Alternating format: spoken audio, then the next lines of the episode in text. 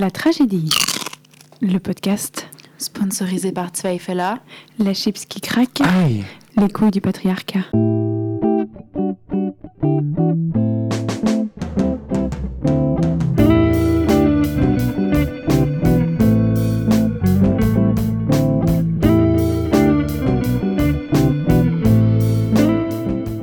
Bonjour à tous, bienvenue sur ce quatrième épisode déjà euh, qui concerne donc euh, les luttes féministes dans le milieu universitaire, dans le milieu euh, euh, estudiantin. Et on se retrouve aujourd'hui pour ce quatrième épisode avec Émilie du, collectif, du collectif féministe de l'IHEID et Diane et Noémie du CELVS qui est un collectif féministe de l'université. Et avec moi, Caro euh, à l'animation. Bonsoir Hello. Caro. Euh, du coup, euh, bah, brièvement, est-ce que vous voulez euh, vous présenter, dire un peu vos. présent- Enfin, vous présenter vous-même si vous voulez donner vos pronoms également et présenter brièvement votre assaut. On en parlera un peu plus en détail après. Émilie, si tu veux commencer. Salut, je suis Émilie, le prénom c'est elle. Du coup, mon prénom c'est elle. Ouais. Et je suis donc organisatrice d'événements au collectif féministe de l'IHEID, euh, qui est euh, un institut de recherche euh, et qui donne des cours de master et de PhD euh, à Genève. Et c'est l'Institut des hautes études internationales et du développement. Et euh, ce que nous on fait, c'est plutôt de l'organisation de euh, discussions et de tables rondes sur euh, les questions féministes, mais d'un point de vue plutôt académique. Donc voilà. Ok, merci beaucoup. Oui, Noémie, du coup. euh, Oui, euh, donc euh, moi je m'appelle Noémie, mon prénom c'est elle, et puis je suis membre du SELVS, donc le collectif étudiant en lutte contre les violences sexistes et le harcèlement sexuel avec Diane. Alors, je suis Diane, pronom elle. Je suis venue accompagnée de Noémie et je fais aussi partie du CELS, donc une association qui a pour but de visibiliser les violences à caractère sexuel et euh, les discriminations en tout genre. Ok, merci beaucoup. Alors du coup, euh, si on essaye de rentrer un peu plus dans les détails, euh, pour commencer peut-être avec le collectif féministe de l'IHEID, euh, tu nous as dit que c'était plus un collectif qui organisait euh, de manière globale des discussions autour Mhm. bah, des théories féministes, qui remettaient un peu en question tout ça. Est-ce que tu peux nous en dire plus? Est-ce que vous organisez des événements? Parce que tu nous as dit que tu étais dans l'événementiel. Qu'est-ce que tu enfin, qu'est-ce que tu as à dire? Alors, donc on, ouais, comme je disais, on organise beaucoup de discussions et de tables rondes où on va peut-être inviter des expertes euh, ou des experts des fois. Ça arrive, hein, même au meilleur. arrive, malheureusement. euh, autour de certaines questions. Donc là, par exemple, euh, récemment, j'ai organisé une table ronde autour du de l'écoféminisme. Euh, le but étant donc de sensibiliser les étudiants de l'IHED à ce genre de questions, parce qu'il faut dire qu'on l'institut est un institut très rationnel, euh, etc. Et, dans un effort de décolonisation des savoirs, on va dire, on essaye d'amener euh, d'autres visions, euh, dont l'écoféministe, l'écoféminisme fait partie. En parallèle de ça, il il est censé y avoir dans nos activités une partie peut-être plus de soutien aussi aux étudiantes et aux étudiants euh, autour de leur vie à l'institut, qui est, qui est, en fait a longtemps été euh, dirigé par un homme dont que je ne citerai pas, mais qui était hyper sexiste et hyper problématique. Et euh, aussi, il y a eu longtemps eu un omerta du silence, donc euh, voilà beaucoup d'expériences euh, assez horribles, euh, notamment des profs harceleurs, etc. Je sais pas si je devrais dire ça. Bref. On pourra enlever au cas où si tu veux ouais. revenir dessus. Euh, donc, euh, donc pas mal d'expériences assez difficiles. euh, et puis, le but, c'est de les soutenir euh, dans leur démarche. Et ça, malheureusement, justement, un peu à cause de la loi du silence qui prévaut, euh, ça a été compliqué et c'est un peu passé en second plan de nos activités, surtout cette année, euh, avec le fait que les gens se connaissent pas. Donc, les gens viennent pour deux ans. Euh, et, et sont très internationaux, donc il n'y a pas forcément beaucoup de... Je veux dire, ils arrivent, ils se connectent, ils- voilà. et, et, ça leur prend du temps pour apprendre à connaître les choses, etc. Et donc cette année, ça a été un peu calme, il n'y a personne qui est venu vraiment nous parler, etc. On a entendu parler d'histoire, mais on n'a pas pu agir parce que personne n'était venu nous parler. Donc voilà. Mhm. et du coup, est-ce que tu penses que l'IHED de manière générale, euh, sans euh, forcément dénoncer quoi, qui que ce soit, Mhm. a juste euh, un système assez euh, sexiste Pourri. Ouais, Pourri. c'est de la merde. Euh, Il y a pas du tout. En fait, il y a une, il y a ce qu'ils appellent l'antenne anti-harassement, euh, où tu es censé pouvoir venir euh, raconter tes histoires si t'es arrivé un problème, etc. Et on est censé pouvoir euh, te soutenir, mais à cause de, de cette loi du silence, euh, en fait, ils ont pas du tout. Il y a, y a- il y a pas de Enfin. Maintenant, oui, mais pendant très longtemps, il n'y avait pas de punition possible pour quelqu'un qui avait harcelé quelqu'un d'autre ou qui avait euh, fait quoi que ce soit à quelqu'un d'autre. Et donc, du coup, l'idée, c'était d'organiser des médiations avec des gens qui ne sont pas formés pour être médiateurs. C'est des administrateurs. Ils sont, c'est des gens géniaux. C'est vraiment, j'en j'en fais partie. C'est des gens super sympas, mais ils n'ont pas les tools pour. Et en fait, euh, à cause de, ce- de ce silence, euh, le reste de, de, de la faculté, enfin, en fait, personne n'en entend parler. Tout est gardé très secret, très hash hash. Euh, Il y a un, un, un petit peu une intimidation qui se fait euh, autour de la, de la personne qui vient parler de ces trucs. Euh, Avec des risques genre de, ré- de répression. bah, il y a un peu, genre, c'est vraiment, c'est très découragé. On va pas te dire euh, quelle bonne idée, euh, on devrait en faire quelque chose. C'est vraiment, euh, non, alors s'il vous plaît, gardez la confidentialité, euh, aidez à protéger euh, la personne, gna, gna, gna. Et donc, euh, donc oui, dans ce sens-là, c'est un système tout pourri. Et euh, je sais aussi que euh, par le passé, les cas de les gens qui ont parlé euh, et qui en ont parlé euh, de manière euh, plus globale, ça a été vraiment. Ok, non, je.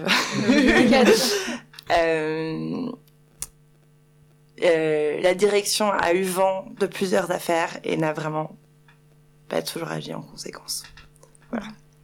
Et ce qui m'intéresse en fait, c'est de savoir est-ce que vous pouvez collaborer justement avec cette cellule anti-harcèlement que tu as mentionnée? Est-ce que est-ce qu'il y a des formes de communication entre votre collectif? Et du coup ce- cette cellule un peu plus institutionnelle au sein de la structure? Pas du tout. Il, euh, pour cause de confidentialité, il refuse de parler de tout ça. Même moi qui fais partie. Donc, si vous voulez, il y a une certaine, un certain nombre de gens qui sont dans, qui font partie de cette cellule, y compris des étudiants, et même moi qui fais partie des étudiants volontaires. Je n'entends pas parler des cas euh, de gens qui sont pas venus me parler directement à moi. Donc du coup, bah en fait, résultat, j'ai entendu parler de cas, mais de manière euh, euh, par, par bouche à oreille. Mais moi, j'ai aucune preuve de ce qui se passe en fait. Mhm. Et ouais. Puis est-ce que l'institut reconnaît votre existence? Est-ce qu'il discute avec vous? Quelle place est-ce que vous avez l'impression d'avoir ou qu'on vous a donné au sein de la structure? Eh ben, on- on a la place de promouvoir une épistémologie féministe. C'est ça le, Ah ouais. ouais. C'est ça le, le but un peu. Alors, ils nous donnent des fonds, mais euh, pour organiser des événements, etc., etc. Mais ils nous, ils sont pas plus que ça euh, en dialogue avec nous du tout. Ah, c'est intéressant. Donc, en fait, Mhm. finalement, euh, cette case dans laquelle vous vous retrouvez, justement, plutôt académique, que tu as décrit Mhm. avant, c'est en fait le résultat, justement, d'une sorte de place qu'on vous assigne. Mhm. Ouais. Et du coup, donc tu nous disais, euh, un de vos objectifs euh, de base qui n'a pas forcément réussi ou qui ne réussit pas toujours à être atteint, c'était aussi de, de recevoir ces gens, même si vous vous aviez pas forcément de structure à Mhm. proprement parler comme cette cellule, euh, juste qu'ils et elles puissent briser cette loi du silence Mhm. et qu'il y ait une, structure un peu d'accueil. Euh, Est-ce que ça, ça c'est reconnu au sein de l'institution? Est-ce que... Alors, je pense qu'on a fait une erreur, c'est qu'on n'a pas assez promu. On a pensé que ça tombait un peu sous le sens, que les gens viendraient nous parler. Et maintenant, on doit se rendre à l'évidence que les gens ne sont pas venus nous parler. Euh, parce qu'on a, en fait, on n'a pas, on s'est pas présenté comme tel. Et je pense que ça, c'est quelque chose, enfin, dont on doit vraiment parler. Mais voilà. Ok. Mais du coup, voilà, je trouve que c'est d'autant plus intéressant en sachant que l'IHEID, c'est euh, euh, les premiers à, à promouvoir euh, cette, cette euh, idéologie féministe ou du moins euh, qui euh, veut un peu s'en prévaloir. Mais après, euh, à l'interne, c'est pas forcément toujours le cas, quoi. Il y a une gro- un gros souci de réputation, c'est-à-dire que euh, l'IHED est reconnu comme faisant partie des instituts de recherche les plus prestigieux, etc., etc. Et cette culture-là, plus la culture suisse de on ne parle de rien, font que vraiment euh, il faut garder le silence parce que sinon, en fait, euh, on risque de mettre en on risque de dévaloriser les diplômes que tous les alumni avant nous ont eu. Euh, on les, les employeurs risquent de pas vouloir. Enfin, faut pas faire scandale, quoi. Et puis on risque de pas vouloir nous employer, etc., etc. En tout cas, moi, c'est comme ça que je le vis. Ouais.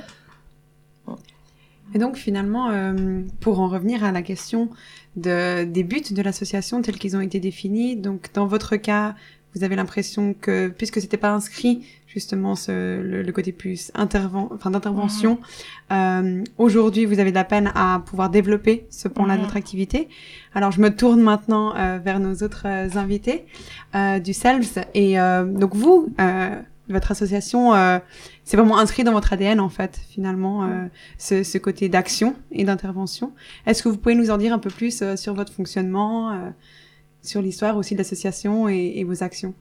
Euh, oui, eh bien, je pense qu'il y a beaucoup de, sur beaucoup de points, le CELS ressemble beaucoup au collectif IHEID, euh, dont Émilie fait partie.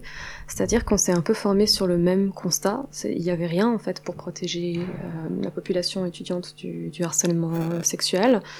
Et en, creusant un petit peu et en essayant de contacter d'autres ressources, eh ben, on a même vu que juridiquement, bah, il y a un gouffre. puisque la loi suisse, je crois, euh, parle du harcèlement sexuel comme un, bah, un comportement qui porte atteinte à l'intégrité, qui est fondé sur l'appartenance sexuelle, mais qui est exercé sur le lieu de travail. Donc en fait, cette loi, elle protège Mm. que les salariés.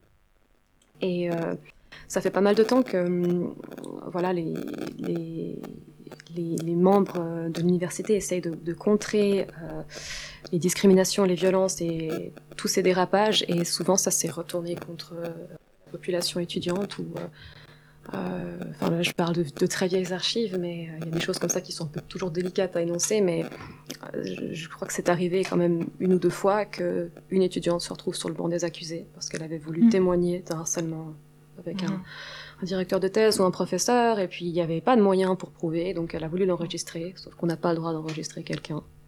Et au final, ben voilà, elle a perdu son procès, puis elle a arrêté la fac.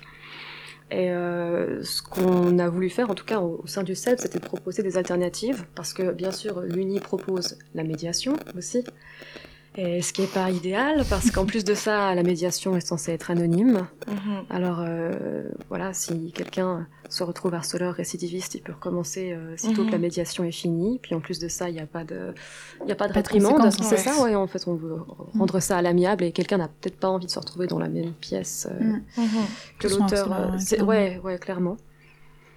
Et puis, euh, ce qu'on fait un petit peu pour, euh, parce que c'était la question, non, ce qu'on fait aussi un peu pour ouais, quelle tout ça. structure vous avez en place Euh, bon, alors, en fait, en fait, étonnamment, on fait pas mal de prévention quand même. On, euh, on passe beaucoup par la sensibilisation. Donc, on essaye de, de définir dans un premier temps ce que c'est que le harcèlement, parce que c'est pas facile de le reconnaître euh, à l'université, comment, comment il s'articule. Et euh, on organise aussi des, des colloques, des conférences où on fait venir aussi des, des spécialistes des questions de discrimination. Et puis, ben voilà, à cet effet, on essaye de rappeler que le harcèlement, il se déploie de, tout plein de manières et qu'il y a plein de discriminations qui sont liées, que ce soit racisme, sexisme, homophobie, transphobie, puis en plus, toutes ces violences, elles s'articulent très souvent les unes avec les autres. Et euh, voilà, toujours dans le cadre de cette prévention, on avait, euh, je crois, il y avait eu cette campagne nationale qui avait été lancée pour euh, voilà, donner lieu à une... On voulait lever cette loi de l'Omerta autour du harcèlement aux études. Donc, euh, dans le cadre de cette campagne, on a eu l'idée, en collaboration avec d'autres associations, de créer, euh, de, de mettre sur pied une, un manuel de prévention, une brochure qui, qui visait un peu à donner deux trois, deux, trois axes pédagogiques. Comment être un bon allié, comment reconnaître ce Mhm. harcèlement, savoir que ben, même s'il est reconnu apparemment qu'au travail par la loi, ben, l'UNI c'est un terrain qui est fait de hiérarchie et puis que voilà, il y a tout autant de, il y a tout autant lieu à des dérapages et puis on peut se retrouver subordonné à son agresseur, puis si son agresseur est son directeur euh, de thèse ou sa professeure, peu importe.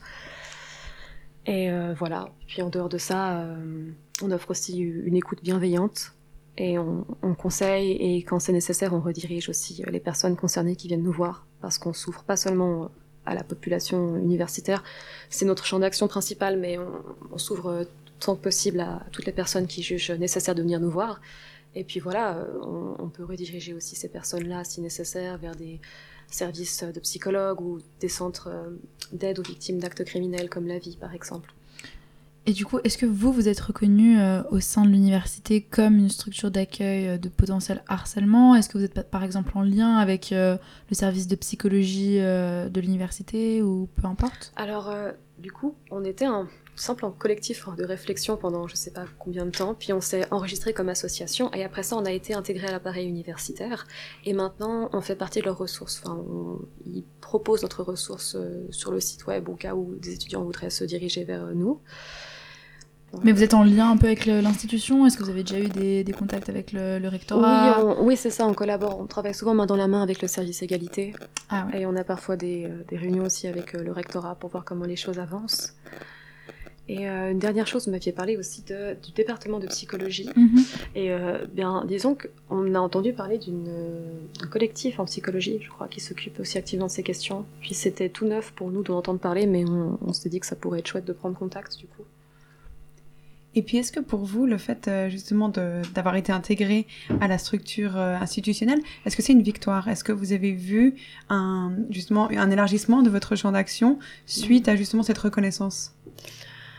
Alors, une, une victoire. Euh, peut-être que... Non, non, je réfléchis. Je suis désolée, je, je non, non, du tout, non, je, ré- je réfléchis parce que je pense que c'est bon à la mesure où euh, la structure est plus visible. Parce que si quelqu'un subit une situation et qu'elle va sur le site de l'université, eh bien voilà, elle va tomber directement euh, ce collectif étudiant qui est là pour les victimes de harcèlement. Mais en même temps, on a aussi un, un positionnement qui est un petit peu plus autonome, qu'on a toujours revendiqué puis qui est assez bien accepté. Euh, Mhm. Voilà, qui fait que les gens savent que de toute façon, tout conseil ou écoute, enfin, tout sera sous un cadre confidentiel et que si quelqu'un passe par nous, il n'y aura pas nécessairement besoin. euh, Il y a des gens qui sont simplement pas prêts en fait à pousser des démarches plus loin que ça ou les porter en dehors des murs de l'université. Et c'est rassurant de se dire, ok, ça reste un collectif d'étudiants qui Ouais. peut m'écouter. Et euh,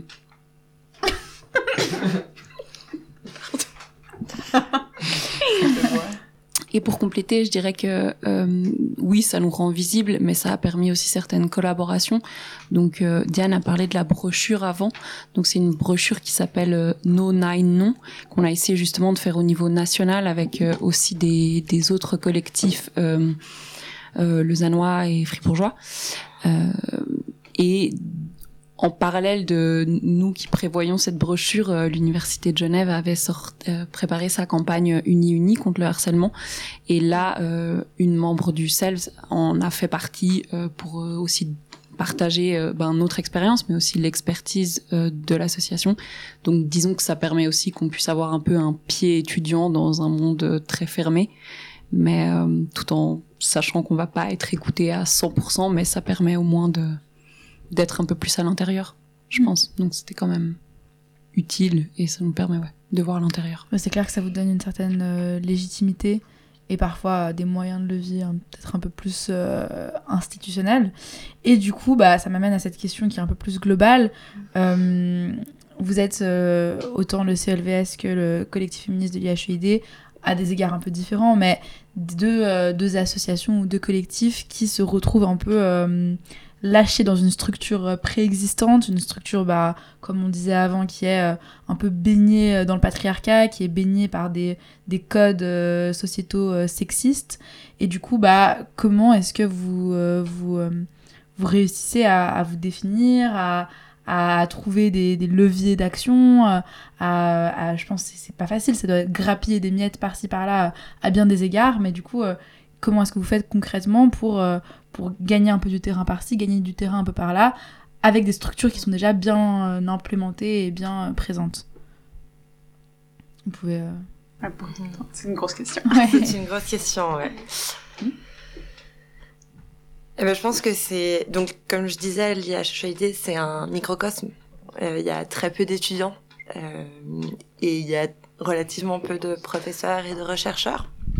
Donc je pense que ce qui est important dans notre travail, c'est la création de liens euh, avec des gens dans tous les échelons de la hiérarchie, euh, que ce soit avec les autres associations estudiantines, notamment euh, l'association LGBTQIA+, euh, qui s'appelle KISA, euh, et avec, si, si, vous voulez, on a une espèce d'association fêtière de toutes les associations d'étudiants. Donc c'est travailler en collaboration avec eux, ce qui est pas évident. Euh, travailler en collaboration avec Antenne justement, donc faire partie de, ce de cette euh, cellule. Euh, ouais, et puis vraiment essayer de tisser des liens avec différents membres euh, de l'administration et du corps professoral. Euh, notamment, et c'est là peut-être que nous servent ces questions d'organiser des événements, des, des, panels de discussion, etc., avec des académiques et tout ça, parce que du coup, ça permet de créer cette toile, en fait, de de, de ce network sur lequel on peut compter. Est-ce que typiquement, euh, avoir peut-être un lieu fixe, euh, un bureau, euh, quoi que ce soit, pour l'accueil notamment, ça pourrait, ça pourrait être un bon levier d'action? Euh, bah alors au niveau du self, euh, très clairement c'est un des problèmes parce que du coup ben nous on n'a pas de salle, on n'a pas de lieu de bureau, enfin voilà. Et du coup euh, quand on rencontre des personnes euh, témoins ou le plus souvent euh, victimes de harcèlement ou violences sexistes en tout genre, il y a toujours la question du lieu qui se pose parce que pour déposer un témoignage comme ça, ben avoir un lieu qui peut être fermé, qui peut être bienveillant, où on va pas déranger, c'est euh, primordial. Et nous, c'est clairement ce qui nous manque actuellement. Bah écoutez, on connaît une association euh, vraiment top qui s'appelle La Tragédie et qui aimerait bien proposer des lieux comme ceci euh, à disposition des, des, associations, des collectifs, euh, de la communauté estudiantine, mais pas que. Donc euh, voilà, ce serait, ce serait une potentielle collaboration. On signe clairement. mais ouais, au-delà de ça, du coup, tu disais créer un peu des connexions. Je pense qu'en tant que de Covid, du coup, ça, comme tu nous le disais avant, ça a été très compliqué. Euh, Est-ce que, enfin, je sais que vous avez participé à l'organisation d'une manifestation, -hmm. notamment. Est-ce que ça, euh, par exemple, c'est euh, des moyens un peu, je sais pas, plus peut-être formateurs ou du moins qui, qui, qui donnent une impulsion réelle de, de venir participer et de venir s'impliquer concrètement? Je pense que on a fait une erreur stratégique à ce moment-là, qui est qu'on s'est pas suffisamment mis en avant aussi parce que voilà, il y avait d'autres. Euh, je veux dire, c'est pas nous qui avons organisé la manif et du coup, on était dans un rôle de support euh, et on s'est pas vraiment mis en avant et on n'a pas capitalisé aussi sur euh, la, ferveur que créent les manifestations. Et donc ça, c'est clairement quelque chose sur lequel on aurait dû agir. Après que, ben, moi, c'est vraiment mon dada euh, cette idée de création des liens. C'est quelque chose qui est très très important pour moi et pour lequel je me suis. Enfin, c'est pour ça que j'ai voulu devenir euh, euh, organisatrice des événements euh, parce que je pense que souvent dans les milieux militants, on a et je vois ça à l'IHED, on a tendance à être très en colère. Et la colère c'est super important, mais il faut créer une communauté d'amour et d'espoir pour pouvoir agir parce que tu peux pas juste agir de, en colère c'est c'est pas sustainable c'est pas sur le long terme ça. Et donc ça ça a vraiment été mon but euh, cette année. Vous êtes en mixité choisie au sein du collectif? Ok. Non. Après de facto on est en non. mais non. Euh, d'ailleurs l'année dernière notre euh, notre trésorier était un homme. Euh, et ouais, du coup, bah, ça, ça a vraiment été mon travail de l'année. J'ai malheureusement pas aussi bien réussi que ce que je voudrais. Euh, mais voilà. Ok. Bah, franchement, c'était pas une année facile, hein, niveau associatif. Hein, faut pas se jeter des pierres dessus. mais euh, je trouve ça hyper intéressant ce que tu dis parce que, euh, en tout cas, à titre personnel, je trouve que euh, souvent, ce qui met en place un peu des structures sexiste ou de harcèlement, c'est qu'il manque ce lien en fait de sororité adelphité où on sait qu'on a euh, des personnes sur qui compter, euh, des euh, ouais des personnes vers qui aller tout simplement. Et on se retrouve vite isolé et on se retrouve vite dans cette bulle un peu de de je suis tout seul, je peux parler avec personne. Et c'est souvent le cas parce qu'il n'y a pas des structures qui sont mises en place pour savoir que tu peux reposer sur les gens. Et d'autant plus, bah, dans le cadre de l'IHID, dans un contexte, comme tu mmh. disais, méga international, où on ne connaît pas forcément les gens, c'est d'autant plus important de, de, créer, en fait, ce, ce, ce lien euh, de, de soutien.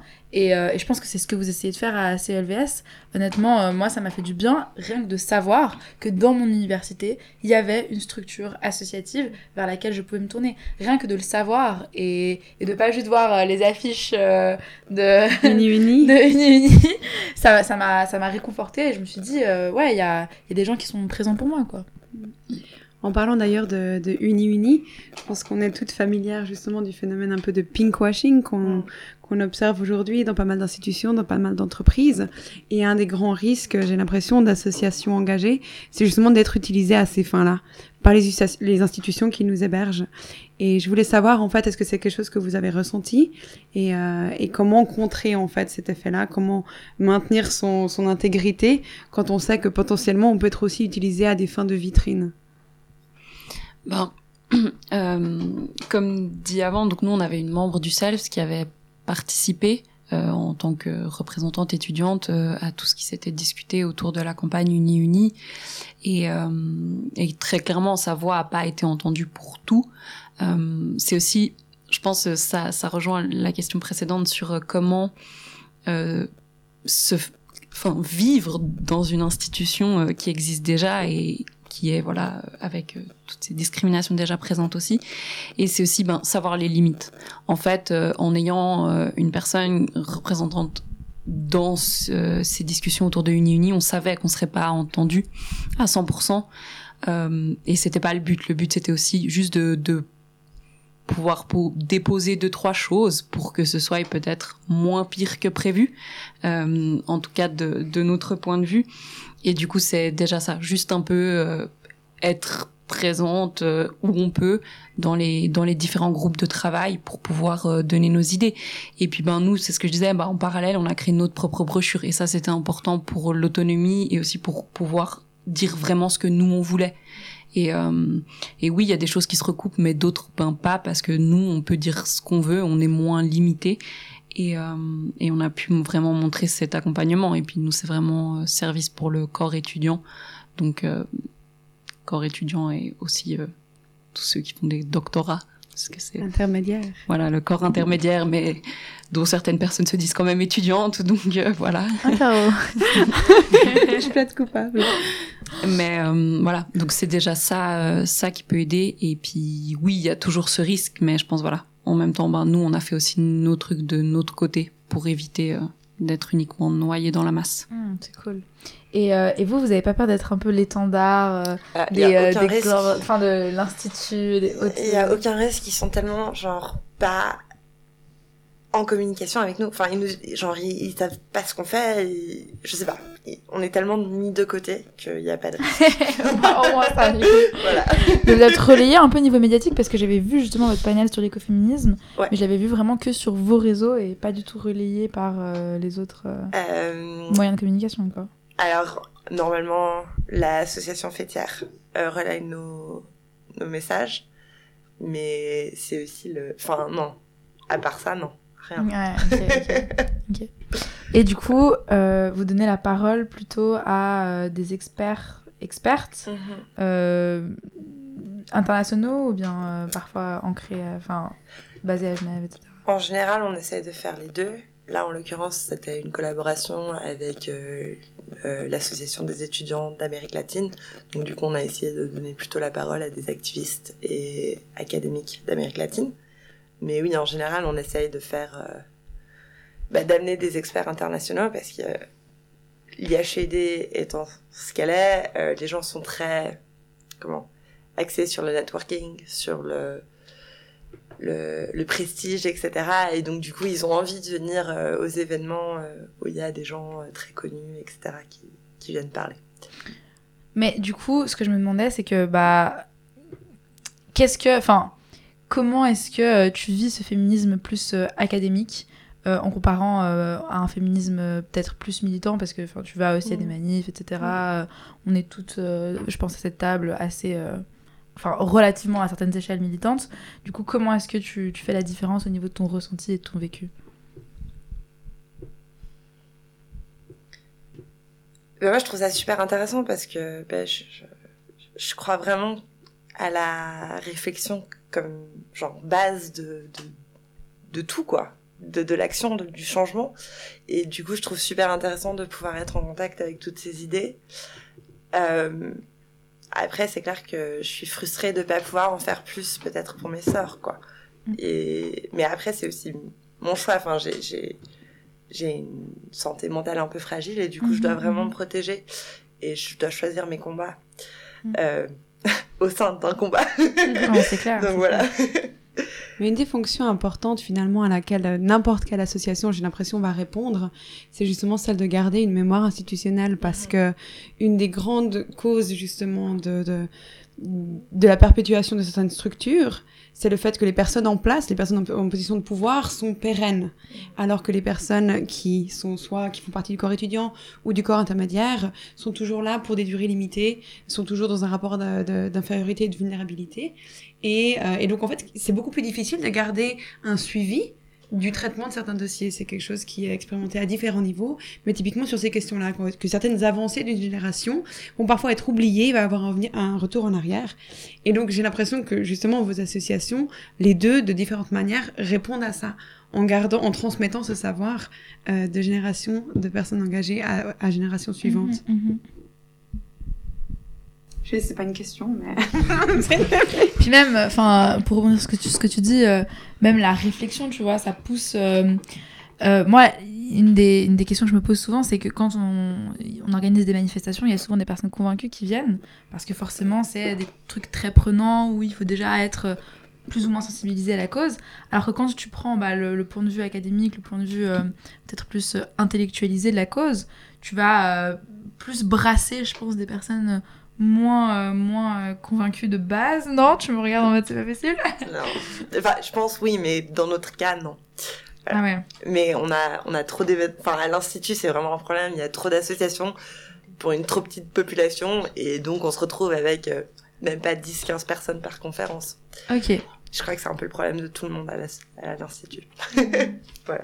Parce que vous, ça se dirige uniquement euh, envers les étudiants et étudiantes de l'IHEID. Ben, c'est en anglais, donc ça limite déjà. Et en réalité, euh, il y, a, il y a relativement peu de communication à l'externe. L'IHID est une bulle. Euh, c'est une bulle qui fait partie de la plus grande bulle de la Genève internationale. Mais euh, on n'est pas du tout en contact avec euh, la Genève. Euh, Enfin, ma Genève, la Genève Ouais. dont moi je viens, quoi. Parce que vous avez déjà eu, autant pour euh, ces, enfin, Selves que le collectif féministe de l'IHEID, est-ce que vous avez déjà eu euh, comme idée de peut-être prendre contact avec la grève féministe ou d'autres euh, d'autres collectifs euh, féministes euh, genevois qui sont euh, peut-être moins euh, focusés sur l'Uni, peut-être moins focusés sur euh, l'international?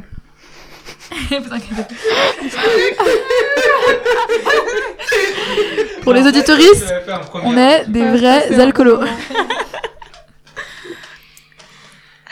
Euh, oui, euh, oui, parce que je rebondir là-dessus. Attends, oui. Tu veux rebondir là-dessus Ouais. ou vous voulez rebondir peut-être sur avant Ah, ça aussi, en fait, je peux faire les deux. Maintenant, du coup, j'ai perdu le fil avec toutes les histoires de, de, de décapsules. Santé, hein. Euh, je parlais de, la contact des assos locales, etc. Oui, parce que en fait, on était parti sur le, le côté un peu, l'approche un peu plus pédagogique, intellectuelle, le côté Mhm. académique sur le féminisme. Et euh, alors, c'est vrai que c'est une question que personnellement, je me suis pas mal posée dans les tout débuts, dans les toutes premières, les tout premiers colloques. Euh, ce qui est toujours aussi impressionnant pour des, des jeunes membres d'assaut. Et d'ailleurs, c'est un exercice auquel on, on se fait jamais. et et, euh, je me souviens que beaucoup de gens venaient par curiosité parce qu'il y a cinq ans, enfin je pense que pour toi aussi tu as dû voir l'évolution, mais il y a cinq ans c'était, euh, on en parlait beaucoup moins des thématiques féministes et quand on en parlait c'était pas forcément euh, de, de la façon la plus positive qui soit. Ouais. Et j'avais toujours cette impression qu'il y avait un challenge énorme, euh, que si je devais en parler devant un amphi de 500 personnes, il y aurait une bonne partie de, de personnes plus que sceptiques, peut-être même vraiment Genre pas féminazi. Bah, enfin, on avait reçu des retours comme ça pour la Ah première- ouais le premier colloque Oh qui non. avait eu. On avait fait une. Comment dire On avait invité la population étudiante de l'Uni Genève et puis on avait reçu des retours comme ça. Enfin, ce qui m'avait été euh, transmis par ma collègue et puis elle en avait parlé pendant la, la conférence d'ailleurs. Et euh, bon, au final, honnêtement, j'ai trouvé. Enfin, j'ai été hyper heureuse de la finalité de tout ça. J'ai- Il y, avait, bah, il y avait beaucoup de gens qui sont venus, des gens qui n'étaient pas du tout concernés par le milieu de la formation. Euh, il y avait quand même une grande mixité. Et euh, ben, pour moi, ça a été quand même un, ouais, un vecteur positif, quoi, et quelque chose qui m'a donné pas mal d'espoir. Mais au départ, le grand challenge, c'était de me dire comment je vais parler de ces questions à des gens qui ne se sentent pas concernés. Et en fait, c'était c'était drôle parce que ça a été tout un travail dans les formulations, dans l'état d'esprit. Comment moi, il faut que je me sente pour réussir à essayer de transmettre un maximum de. C'est quelque chose qui nous concerne tous, en fait, et c'est super si vous pouvez nous rejoindre. C'est. C'est- ouf, hein, parce que Ouais. tu vois, genre, euh, on fait passer un message vraiment mais fondamental et primordial et qui devrait bah, être au contraire euh, la base en fait de n'importe quelle organisation. Et c'est à nous ou à vous en tout cas de, de garder le smile, de garder la pêche, de pas avoir l'air de trop euh, féminazie, euh, de d'être euh, d'être euh, pédagogue, Ouais. compréhensive, etc. Alors, c'est pédagogie, gentil. beaucoup. Ouais, non, c'est clair. Pédagogie, beaucoup. Après, garder la pêche. Euh, alors, personnellement, je voulais pas avoir l'air trop déprimée par rapport à l'avenir, mais c'était pas. J'essayais quand même de miser sur la stratégie. Euh, bah non, c'est- il y, a- il y a quelque chose de grave et d'émotionnel là derrière. Mhm. Et euh, ouais, ça, ça a été, euh, ça a été le plus gros challenge du début. Comment réussir à. Ouais, c'était pas hyper facile de traiter de ces questions. Puis pour ce qui est des assos locales, euh, oui, on a été, en- enfin, on a cherché à rentrer en contact et puis ça s'est plutôt bien passé. Elles aussi, elles connaissent notre ressource, alors parfois elles viennent vers nous. On, on a été aussi à des meetings, je crois, pour la grève féministe. Mhm. Et puis voilà, il y a d'autres événements comme Bastion Égalité. Je sais pas si vous aviez entendu parler. Non. Et euh, qui était, euh, voilà, qui organisait tout un. Enfin, c'était un festival en gros, un festival féministe qui, qui, euh, où plusieurs associations se réunissaient autour d'ateliers thématiques pour parler de tout ça. Et voilà, on avait l'occasion de se rencontrer entre assos genevoises pendant les réunions plénières. Donc c'est cool, il y a des moments de réunion comme ça, entre, euh, qui sont aussi intergénérationnels, etc., où on peut toutes se rencontrer. Et vous, vous êtes un peu en contact avec euh, des assos locales J'ai essayé coup, de, moi, rencontrer mais- un peu en- de rentrer un peu en contact avec euh, la grève féministe. Et bah, engageons les murs. Eh qui oui. sont venus euh, danser leur super chorégraphie euh, pour nous. Mais, enfin, pour nous, pour la manif. Ça, vous pouvez enlever. Mais c'est un peu compliqué parce que comme euh, je sais qu'on va partir, euh, etc., je... Comment dire J'ai toujours conscience du fait de que les autres assos qui sont plus pérennes que nous euh, risquent d'avoir... Tu vois, genre s'il y a une ou deux générations qui se passent comme ça d'étudiants de l'IHED et puis qu'on follow pas through nos engagements et que chaque année on se barre et que chaque année on doit recommencer la collaboration à zéro, bah, les assos, ça va leur faire chier. Mm. Bon. Euh, Non, t'inquiète, c'est pas grave, ok. Donc voilà. Euh, j'ai un peu... on n'est pas sur YouTube, on n'est pas censuré ici. j'ai toujours un peu peur de ça et du coup je reste enfin je- peut-être j'active moins les réseaux que si euh, Surtout que ce genre de, de collaboration, ça se fait sur le long terme. c'est ça Donc euh, voilà. Enfin, je sais pas si par exemple vous, vous avez été en contact avec Viol Secours ou. euh, Bien sûr, ils ont rédigé la brochure avec nous. en fait. Ils sont dans les, ils font partie des assos qui nous ont aidés à rédiger la brochure. Et ça m'arrive encore de de les contacter, euh, voilà, quand, quand quelqu'un vient nous demander de l'aide ou des ressources. Mais c'est sûr que tout ce qui est genre collaboration associative, ça demande beaucoup de ressources et Mhm, complètement. sans ça, outre la pas pérennisation euh, des associations étudiantes qui sont enfin, du coup, pas trop pérennes de ce point de vue-là. Il y a aussi le manque de ressources. Enfin, enfin, tout le monde est bénévole, donc enfin, ouais, ça fait que ça rend euh, Mhm. parfois les collaborations plus difficiles à plus long terme. Mais euh, nous, au moins au niveau des ressources très proches de nos thématiques, euh, on a quelques contacts. Et du coup, est-ce que, euh, c'est une question que j'aime bien poser, est-ce que vous auriez des euh, ressources féministes à nous proposer, que ce soit des assos euh, qui, se- qui vous ont marqué, ou bien des livres, des podcasts, peu importe, des trucs qui vont un peu marquer votre, votre cheminement associatif et votre engagement au sein de, de vos collectifs respectifs? Notre brochure qui est super. Et, elle est- et on peut la trouver où? Euh, alors, elle est plus. On va la réimprimer normalement, peut-être avec un peu de chance pour la rentrée universitaire euh, 2021-2022, mais elle se trouve en PDF sur le site internet justement donc de la campagne nationale pour que la loi euh, sur l'égalité contre le harcèlement euh, au travail soit aussi euh, au sein des, institutions scolaires au sens large, lieu d'études, euh, qui est du coup formation-sans-harcèlement.ch. Ok.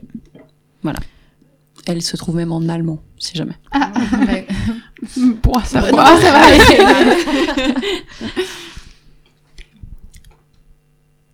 bah, j'ai lancé cette année, je suis très fière de ça, sur euh, le, le- la page Instagram du collectif féministe, euh, ce que j'ai appelé un art swap. Mais c'est, enfin, du coup, les membres du corps étudiant peuvent, euh, ou professoral, peuvent nous envoyer des recommandations de livres, euh, podcasts, euh, musique, tout, images, films, euh, qui ont été créés par des gens qui ne sont pas des hommes cis. Ah yes. Euh, donc dans un effort justement de, de décolonisation de l'imaginaire collectif et aussi bah, de création de liens parce que du coup c'est une manière pour les étudiants de d'être là genre Ah, moi aussi j'ai trop kiffé ça vas-y on en parle et tout et donc je crois que pour l'instant on a une quarantaine de recommandations C'est et Stylé. donc euh, je vous recommande d'aller voir c'est euh, notre euh, handle sur Instagram c'est c'est donc euh, Feminist Collective avec un VE à la fin et pas un F, tiré vers le bas, IHEID. Ok. Super, merci beaucoup. Et euh, t'as une ressource à nous proposer du coup? Bah, J'aurais sans doute parlé de la brochure, Mm. comme Noémie. Mais à la fin de la brochure, il y a plein de ressources C'est ça, il y a tout un. qu'on va encore updater. Mais il y a aussi des ressources euh, au sens large. Trop cool. Bah pour moi c'est tout bon. Oui, j'aimerais juste ajouter un point, euh, si je peux, parce qu'on disait aussi les limites de l'institution, où parfois c'est très bureaucratique, ça prend énormément de temps. Euh, c'est pas trop aidé non plus par l'administratif à l'université de Genève, en fait, euh, parce qu'il y a plusieurs en cas de harcèlement sexuel, il y a tout ce qui va se passer au niveau pénal, mais il y a tout ce qui va se passer au niveau civil, et en fait, euh, si euh, bah, une personne du corps étudiant euh, dit qu'il y a eu un cas de harcèlement avec voilà, enfin que ce soit corps intermédiaire ou professoral. Euh, en fait, ce qui va se passer, c'est que jusqu'à maintenant, cette personne était entendue en tant que témoin, parce qu'en fait, l'affaire se jouait entre ben la personne qui harcèle et l'université. L'université étant considérée comme la victime et la euh, la partie lésée. C'était ça. Avant, Ça a c'était comme ça. En fait, mais ça a changé très récemment. Mais ça a été un combat, et ce qui fait que il y a eu un, un- du coup un cas euh, d'un étudiant, là, euh, restons très large, d'un étudiant et euh, du coup les étudiantes, plusieurs qui euh, avaient dénoncé cet étudiant, se sont retrouvées en tant que témoins. Donc elles, elles n'avaient pas le droit d'avoir un- une avocate, alors que lui, oui. Et puis du coup, en fait, elles étaient vraiment considérées comme témoins externes.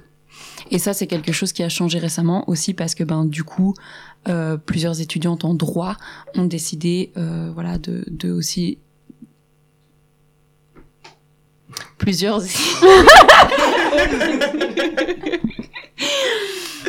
Euh,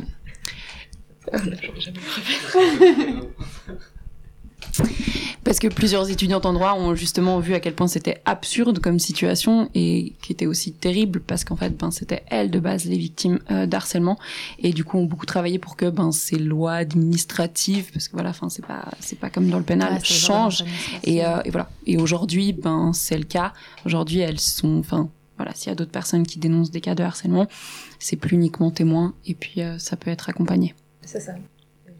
Voilà. Disons, c'est c'est aussi un brin d'espoir euh, pour pas seulement euh, dire que tout va mal. Il y a quand même deux trois trucs qui changent beaucoup trop lentement, pas du tout assez vite, mais Mais entre autres grâce à votre travail, justement. Mais j'ai juste envie de rebondir sur ça et sur la pérennité des institutions versus euh, des associations. Euh, ben, je trouve que c'est vraiment fou que vous ayez, que vous ayez réussi à euh, faire ça parce que je trouve que c'est vraiment une stratégie de l'administration à l'IHID de faire traîner les trucs.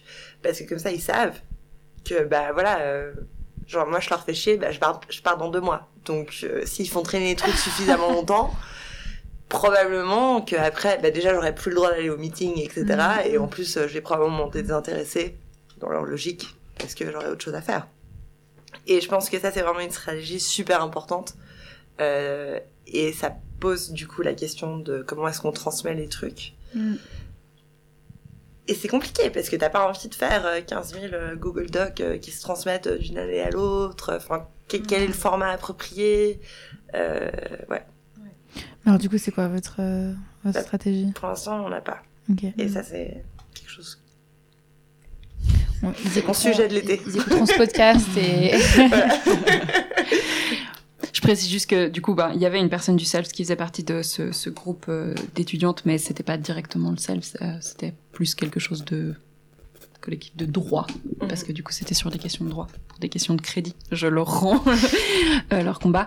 Et du un coup, combat euh, collectif au final. hein, oui, et du coup, c'est aussi sorti une brochure, enfin, pour du coup parler de, de qu'est-ce qu'on garde de pérenne, un genre de fanzine avec justement l'explication de, euh, bah, de comment c'était avant. Du coup, en fait, ben, le fait d'être témoin ne permettait pas d'avoir euh, euh, des professionnels, d'être accompagné, etc. Et euh, comment c'est après. Donc voilà, peut-être les, les quelque chose d'un peu plus physique ou euh, numérique, ça peut aussi aider pour plus la prévention du grand nombre, mais il y a aussi clairement à l'intérieur des questions à se poser. C'est clair que ça doit être décourageant de savoir que après tout le travail qu'on qu'on infuse dans un, dans un projet ou quoi que ce soit, la génération suivante bah, aura pas euh, vécu tous ces, tous ces obstacles et du coup devra juste tout réapprendre en fait face à, face à ça. Mais euh, j'ai envie de finir sur une bonne note. Sur. Bah, je pense que c'est le mouvement féministe au, au sens large où euh, chaque un peu, je vais pas dire dizaine d'années, parce que quand on pense au droit de vote des citoyennes suisses, c'était plus beaucoup de temps dans la longueur, vu qu'on est dans l'année des 50 ans. Mais euh, à chaque fois, je pense qu'il y a aussi des nouveaux combats, et ce qu'il faut espérer, c'est plus que fasse pas toujours cyclique, mais qu'au moins ça puisse Mhm. être des combats euh, plus larges euh, pour la suite. Oui, puis finalement, chaque génération va se former en fait euh, aux problématiques qui lui sont propres. Mais bien sûr que finalement, toutes ces questions de, de transmission, elles reposent sur le besoin d'une relève. D'une relève qui soit là, qui soit formée, euh, qui Ouais. soit informée aussi. Et donc, on vous encourage à suivre euh, le travail du collectif féministe de l'IHID et du CELS à l'Université de Genève. Et on vous remercie beaucoup euh, d'avoir été nos invités ce soir. Merci pour cette discussion euh, hyper productive, euh, interdisciplinaire, intersectionnelle, qui était vraiment passionnante. Merci. Qui était donc en mixité choisie. Avec Maxime à la tech, d'accord, j'avoue. Mais il a été choisi. Merci. Il choisi. a été Merci. Merci à vous. Merci.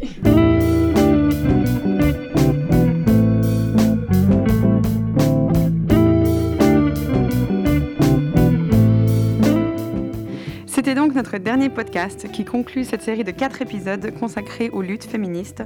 Donc on a pu euh, recevoir différents collectifs qu'on aimerait remercier ici. Euh, Engageons les murs et Que faire de nos bustes dans le premier épisode. Agnès Vanouvong dans le deuxième. Et le, le collectif du SELFS et le féministe collectif de l'IHEID dans ce dernier épisode. On aimerait aussi remercier Emma, Inès, moi-même et Maxime à la technique pour l'animation, ainsi que bien sûr les Toits de la Comédie qui nous hébergent si généreusement, et euh, l'association La Tragédie, une association estudiantine mais pas que, qui a la pêche. On se retrouve tout bientôt pour un prochain épisode. Salut